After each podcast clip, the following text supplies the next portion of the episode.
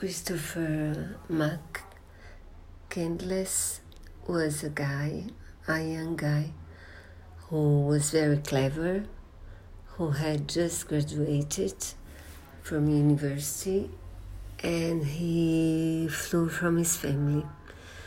He covered his tracks, so it would be difficult for them to find him.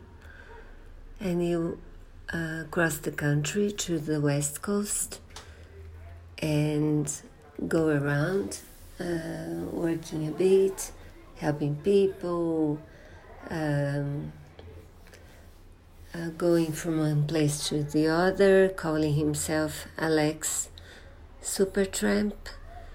And there was a book about his life by Jon Krakauer. And his main goal was to uh, travel all the way to Alaska and spend a season there all by himself. And he succeeded in arriving there, but what happened was not what he had planned, as you see. And the film is sad, so is the real story uh, the music was a bit too loud in the beginning, but uh, in parts of the film, it was it really helped. Uh, it was fun to see Kristen Stewart um, before she was famous.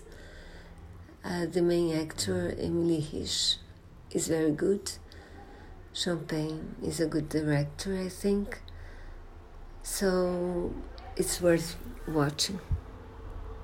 Don't miss it.